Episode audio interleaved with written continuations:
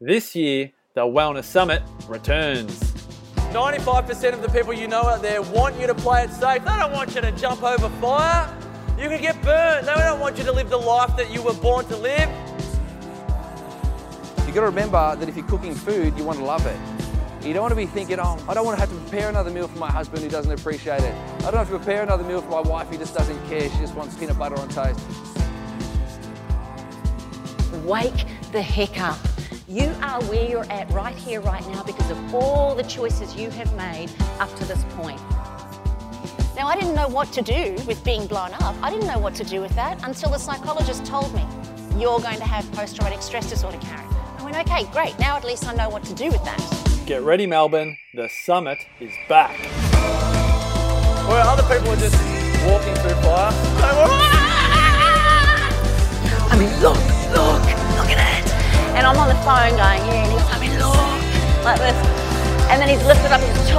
Squeezing that, and I'm going, yeah, I can. He goes, when are we masking? There's something there that you want that you haven't been doing for yourself. Zazen Alkaline Water presents the 2018 Wellness Summit. Bigger and better than ever. All info and tickets at thewellnesssummit.com. TheWellnessCouch.com, streaming wellness into your lives. Welcome to 100 Not Out, featuring your hosts Dr. Damian Kristof and Marcus Pearce.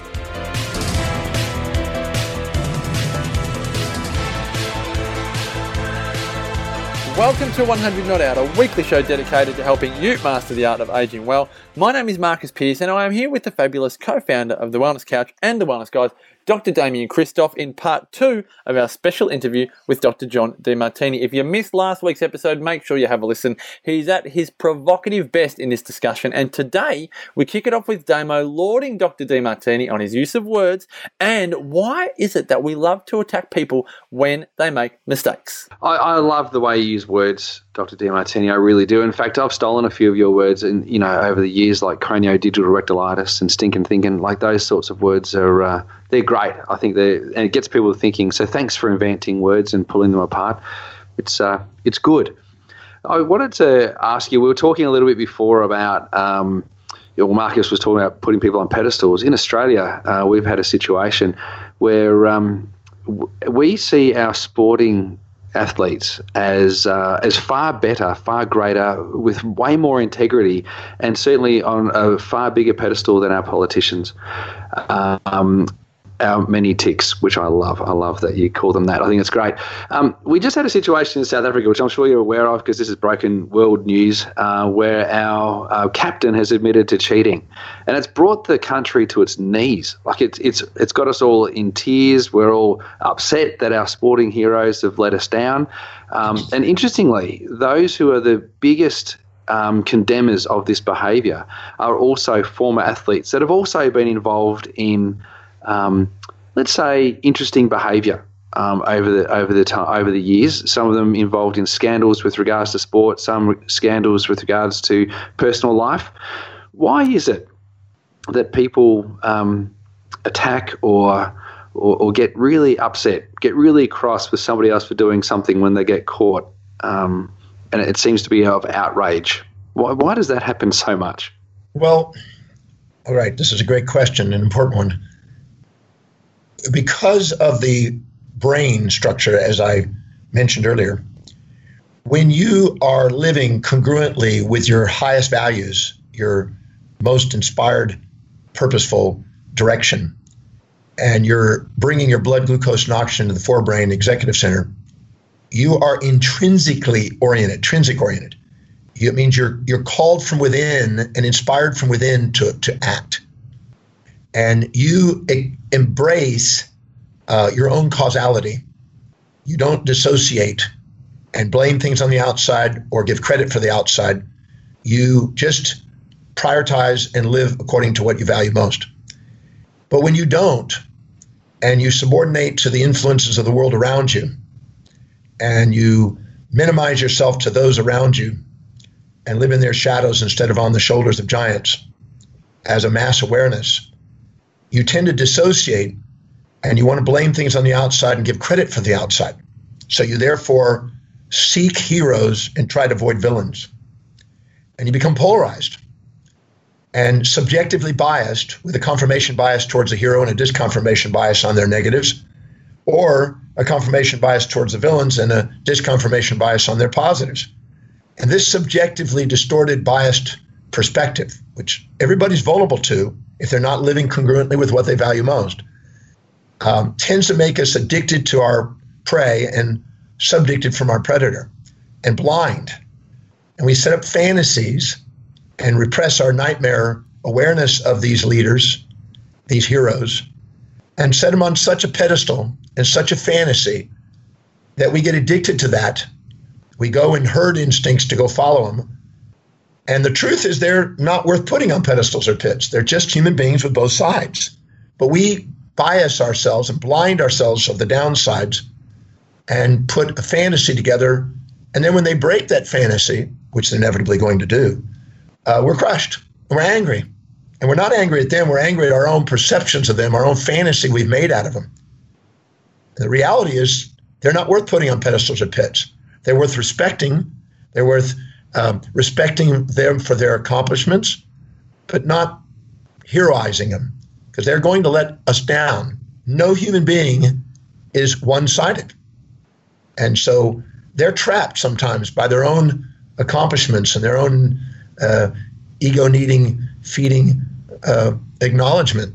But what happens is we they're eventually trapped by that. I, I, I've worked with many celebrities and many sports personalities, and they're trapped. They don't know how to get out of that trap too. They're afraid of falling, but at the same time, they want out of their prison of that ador- uh, you know adornment. So the reality is that a human being is not worth putting on pedestals or pits. But what we do is we do it, and the and the wise the wisest of of leaders and sports personalities or celebrities are the ones that center themselves and don't allow one or the other to emerge. But few can do that. You know, you have few Nobel Prize winners, few gold medalists, few of these people. And the ones that are able to endure, and sustain it, are the ones that keep themselves centered and not distracted by fame and fortune or elation, because it's guaranteed that they're, they're going to fall from their so called grace if they allow themselves or others to put them on pedestals. And this is the, they have to learn this sometimes over time. But the reality is that, you know, we're human beings. I, have seen this adornment and aggrandizement in gurus. I've seen it in religious uh, icons. I've seen it in sports. I've seen it in every field. And I've watched people set themselves up for their own hurt by uh, allowing somebody to get infatuated. We do this in our relationships quite commonly. We get infatuated with people, we set up fantasies about who they are, and then when we discover who they really are, we're angry. Not because we're angry uh, at them, we're angry at the fantasy we made about them. They're just human beings and they're worthy of love. But we've created these delusions and we have to pay our price. And this occurs individually and collectively as, as societies. And I, I tell people the more they have a hero, the more they'll be a villain. Just be patient. The other side will eventually surface because nobody is one or the other. Now we want to move on to physical health, but your answer intrigues me. I, I, don't. I mean, I feel silly asking it, but I really am curious to ask it. Is this just the way society is created, or do you have an expectation that we will, for want of a better term, evolve to be less manic and less depressed, to be less elated more and less uh, despondent? Will we uh, become more um, empowered um, and centered, or is this the way that it's always been from the days of the Renaissance to the days of before Christ, and it will be like this for another 2,000 years and beyond? Or is it actually a part of our evolution that we would become um, more centered in society? Well, if we had everybody a cook in the kitchen, we'd have problems, and if everybody was a CEO, we'd have problems. We we're not going to have uh, an executive function in every human being at, at any moment. Um, so I think that's delusional uh, for people to fantasize that we're going to have an enlightened world. Um, you know, I think that's just delusional. Because isn't the whole point that the world is enlightened right now? We just don't see it. People choose to see one side rather than the greatness of everything that's happening right now. Well, in actuality, um, nothing's missing in each person. But in our reality, because of our conscious and unconscious awareness, we, you know, distort it. And and you can't have everybody, like I say, enlightened at the same time because there'd be the whole structure, the social structure falls apart. You know, you can't have everybody a CEO or otherwise there's no workers.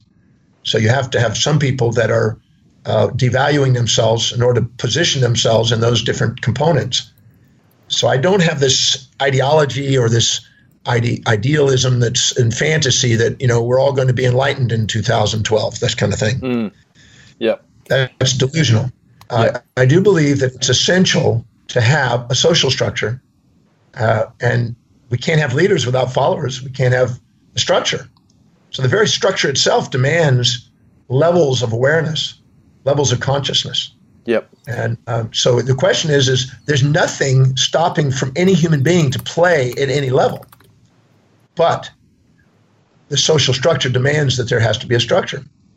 So people will automatically minimize themselves to others and exaggerate themselves to others and judge and and position themselves with their subjective biases.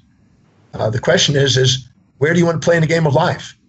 I, am interested in teaching people um, how to integrate their lives and become masterful and wake up their leadership. But that's individualistic. That's not for everybody, um, at least at any one moment. So I, I, I don't I don't live in the fantasy that oh we're going to have an enlightened world now and it's just about to happen, or the world is screwed up.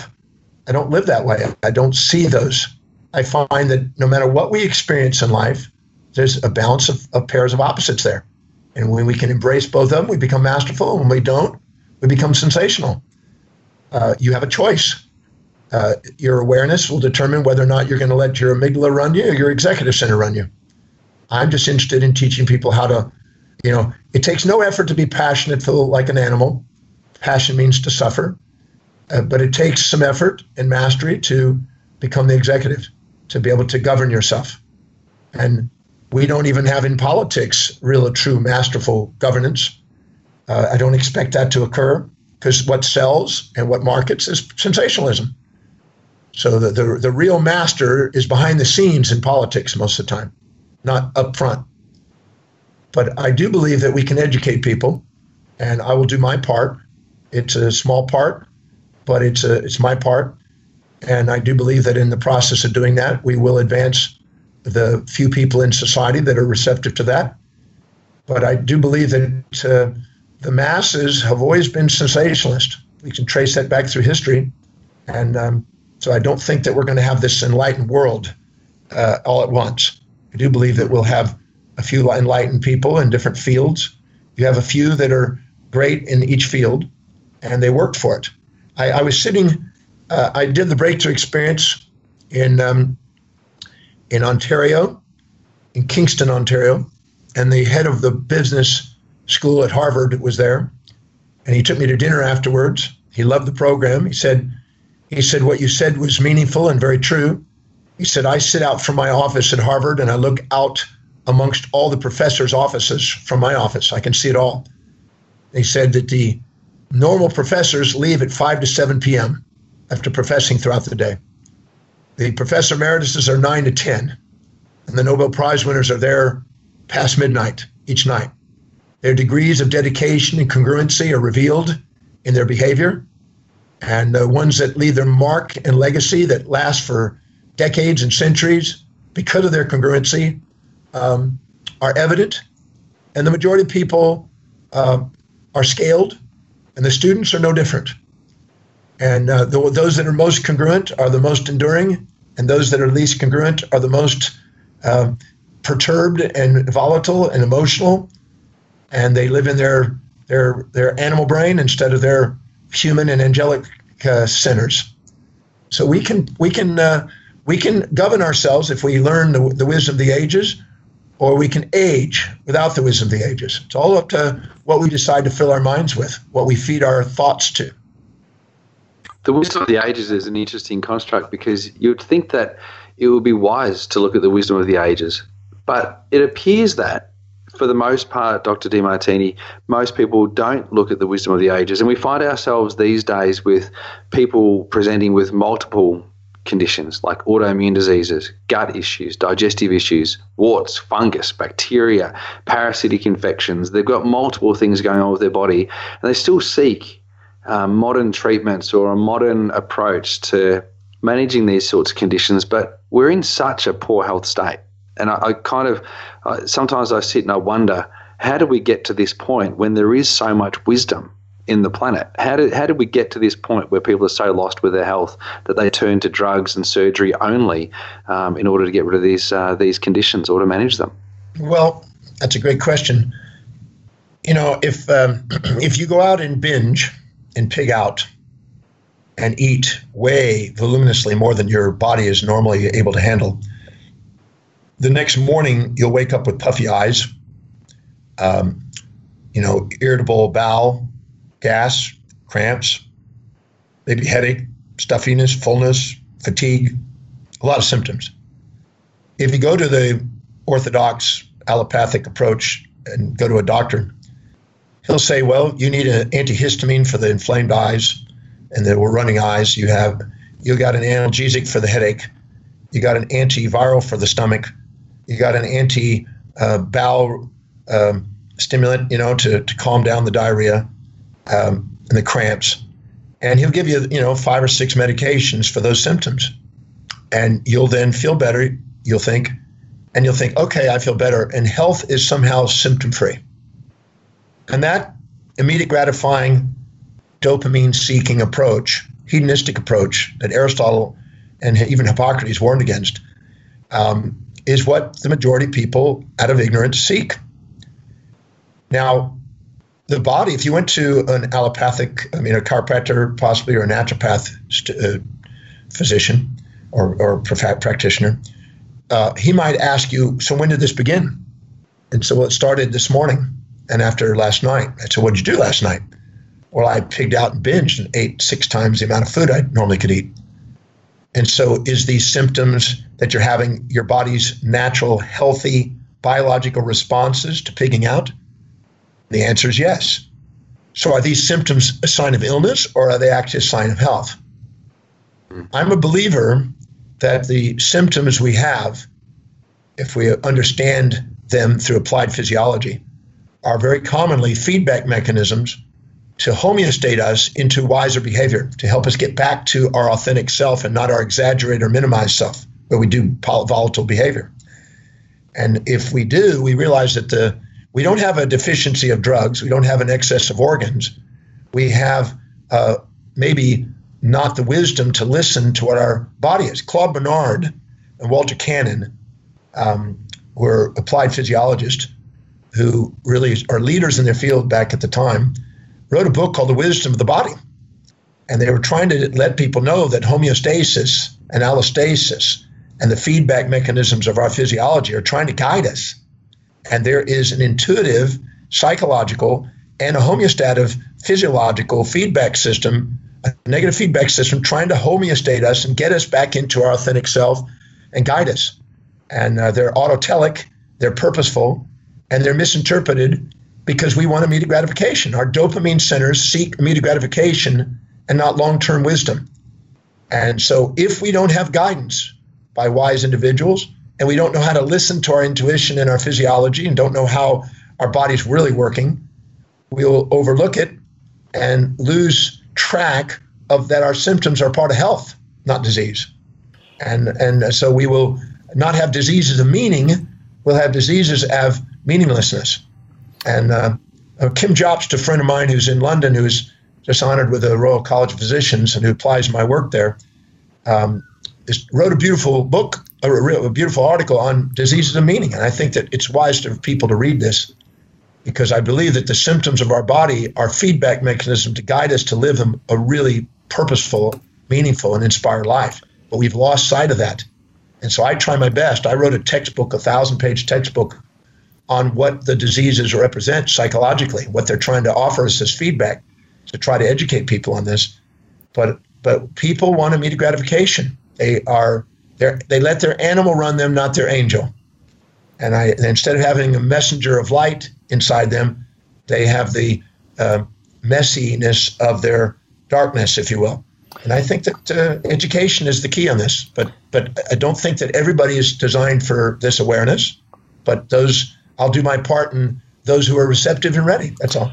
All right, there is so much wisdom in there, and I have about 75 follow up questions, but I, I can't get them all out. The diseases and meaning one is fascinating because you mentioned this a lot at your event Prophecy, which Sarah and I did maybe five years ago. And actually, I had it down to ask you about today, but I'm going to go to something else first, and that is you also mention a lot in your event the great books. And about a year ago, I tracked down a copy of the great books, not realizing that they weighed about 75 kilos, and hoarded them onto a plane and not realizing it's going to take me 10 years to read them. But one of the books is Aristotle, Dr. Demartini, and he talks about diet. And Damian and I, um, you may not remember this, Dr. Demartini, I wouldn't expect you to, but you were one of the people that helped me see the light, for want of a better terms, in um, swaying away from the vegan diet, which I'd been having for about six years, to being somewhat more in the middle.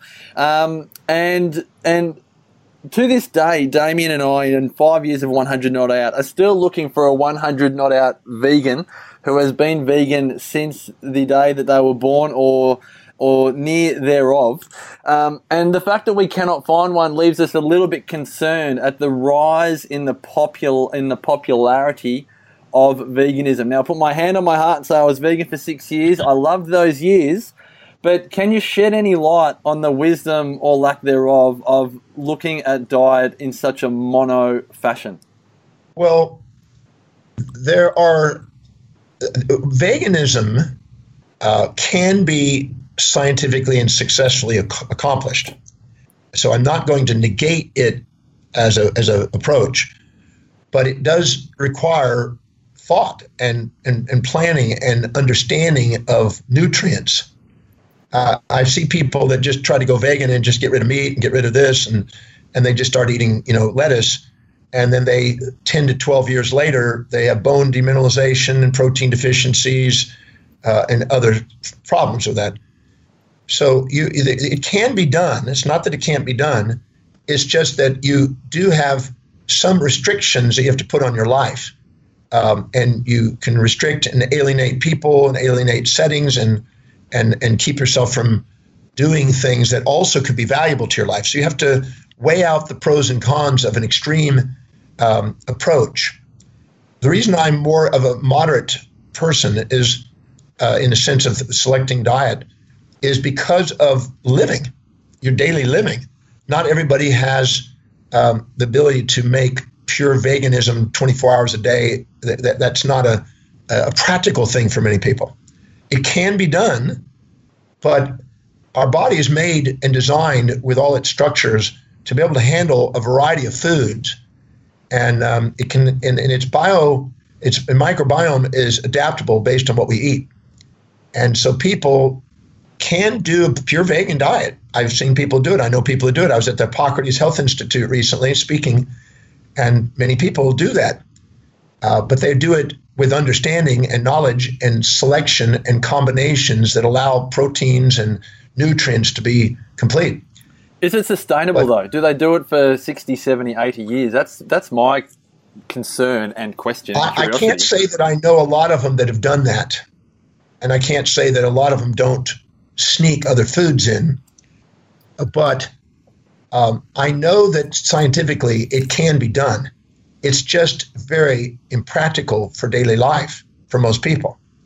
So I'm a firm believer to allow yourself the uh, variety of foods. Your body has all types of teeth for all types of digestion and chewing and swallowing and things. It's meant to have a variety of food.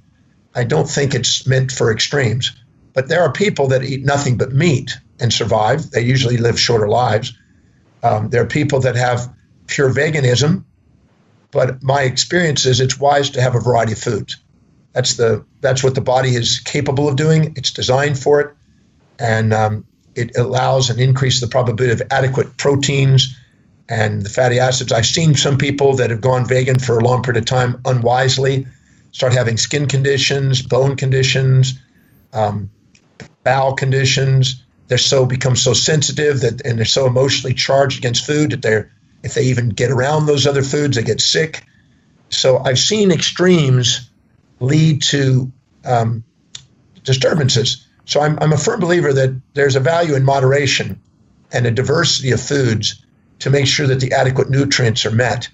And I think we are designed for the adaptability of all of the foods. So excessive proteins, excessive meats, excessive fats, excessive sugars, excessive anything usually has its toll. So I'm a firm believer in moderate, moderate rhythm and consistency uh, and diversity. It's just like putting all your your money into one investment. That's usually unwise. It's wise to have a little bit of diversity. Oh, we could um, you we could go on. You've been with us for almost an hour, and uh, it was only meant to be half an hour. And you've been so generous with your time, and we could go on for hours and hours and hours. Dr. Demartini, thank you so much, not just for your generosity of time, but for your generosity of heart and soul, as you always give us on 100 Not Out and with any interview that you provide. We can't thank you enough for joining us, and may we wish you every success for the next 45 years of sharing your message. As we like to say to every single one of our guests, Dr. Demartini, may the rest of your life truly continue to be the best of your life. Well, thank you. And, and what, we, what would probably be wise is to schedule uh, our next interview uh, well, we could schedule other interviews, but let's schedule one for 45 years so I, I that increases my probabilities. well, I did mention to Damo the other day on episode 260 that we'll be doing episode 2600, which is uh, in 50 years. So we might be uh, lining you up for that. Don't uh, deny it. That's for sure. But uh, folks, if you'd love to see more of Dr. Demartini, we highly recommend to go and do the breakthrough experience. Um, depending on when you're listening to this, you could go and see Dr. Demartini in Brisbane in mid-April or go over to New Zealand. But he's all around the world. Again, over 1,100 breakthrough experiences Dr. Demartini has conducted. All you need to do is go to drdemartini.com. That's D-R-D-E-M-A-R-T-I-N-I.com. We'll also put the link in the show notes. Damo, thanks again. Incredible questions by you, incredible insight. Great. Incredible. What a great interview. Yeah. Uh, amazing. Thanks. We'd love your feedback, folks. You can go to thewellnesscouch.com forward slash 100 not out. Please subscribe to this podcast on iTunes. Give it a five star rating. And when you're at thewellnesscouch.com, remember, you can check out the number one show, The Wellness Guys. Now, until next week, continue to make the rest of your life. Thanks for your support and see you on the next episode. This year, the Wellness Summit returns. I realized in this time that I couldn't keep waiting for love from other people. I couldn't keep expecting love from other sources. But I had to give that to myself. Yanni says, I don't care if everyone says that the kitchen is the woman's world. He says, I'm going to prepare food. I love my own cheese. I love my own wine. I don't care what you think of my new flat screen TV. He just loves company. I started asking myself more often, what do I want? Such a simple question, isn't it? But when you think that, and I'm sure all of you sitting there, when you think that, something springs into your mind. And there's something there that you want that you haven't been doing for yourself. Brett Hill and Marcus Pearce feature at the 2018 Wellness Summit. Bigger and better than ever. Tickets on sale Friday, May 4 at thewellnesssummit.com.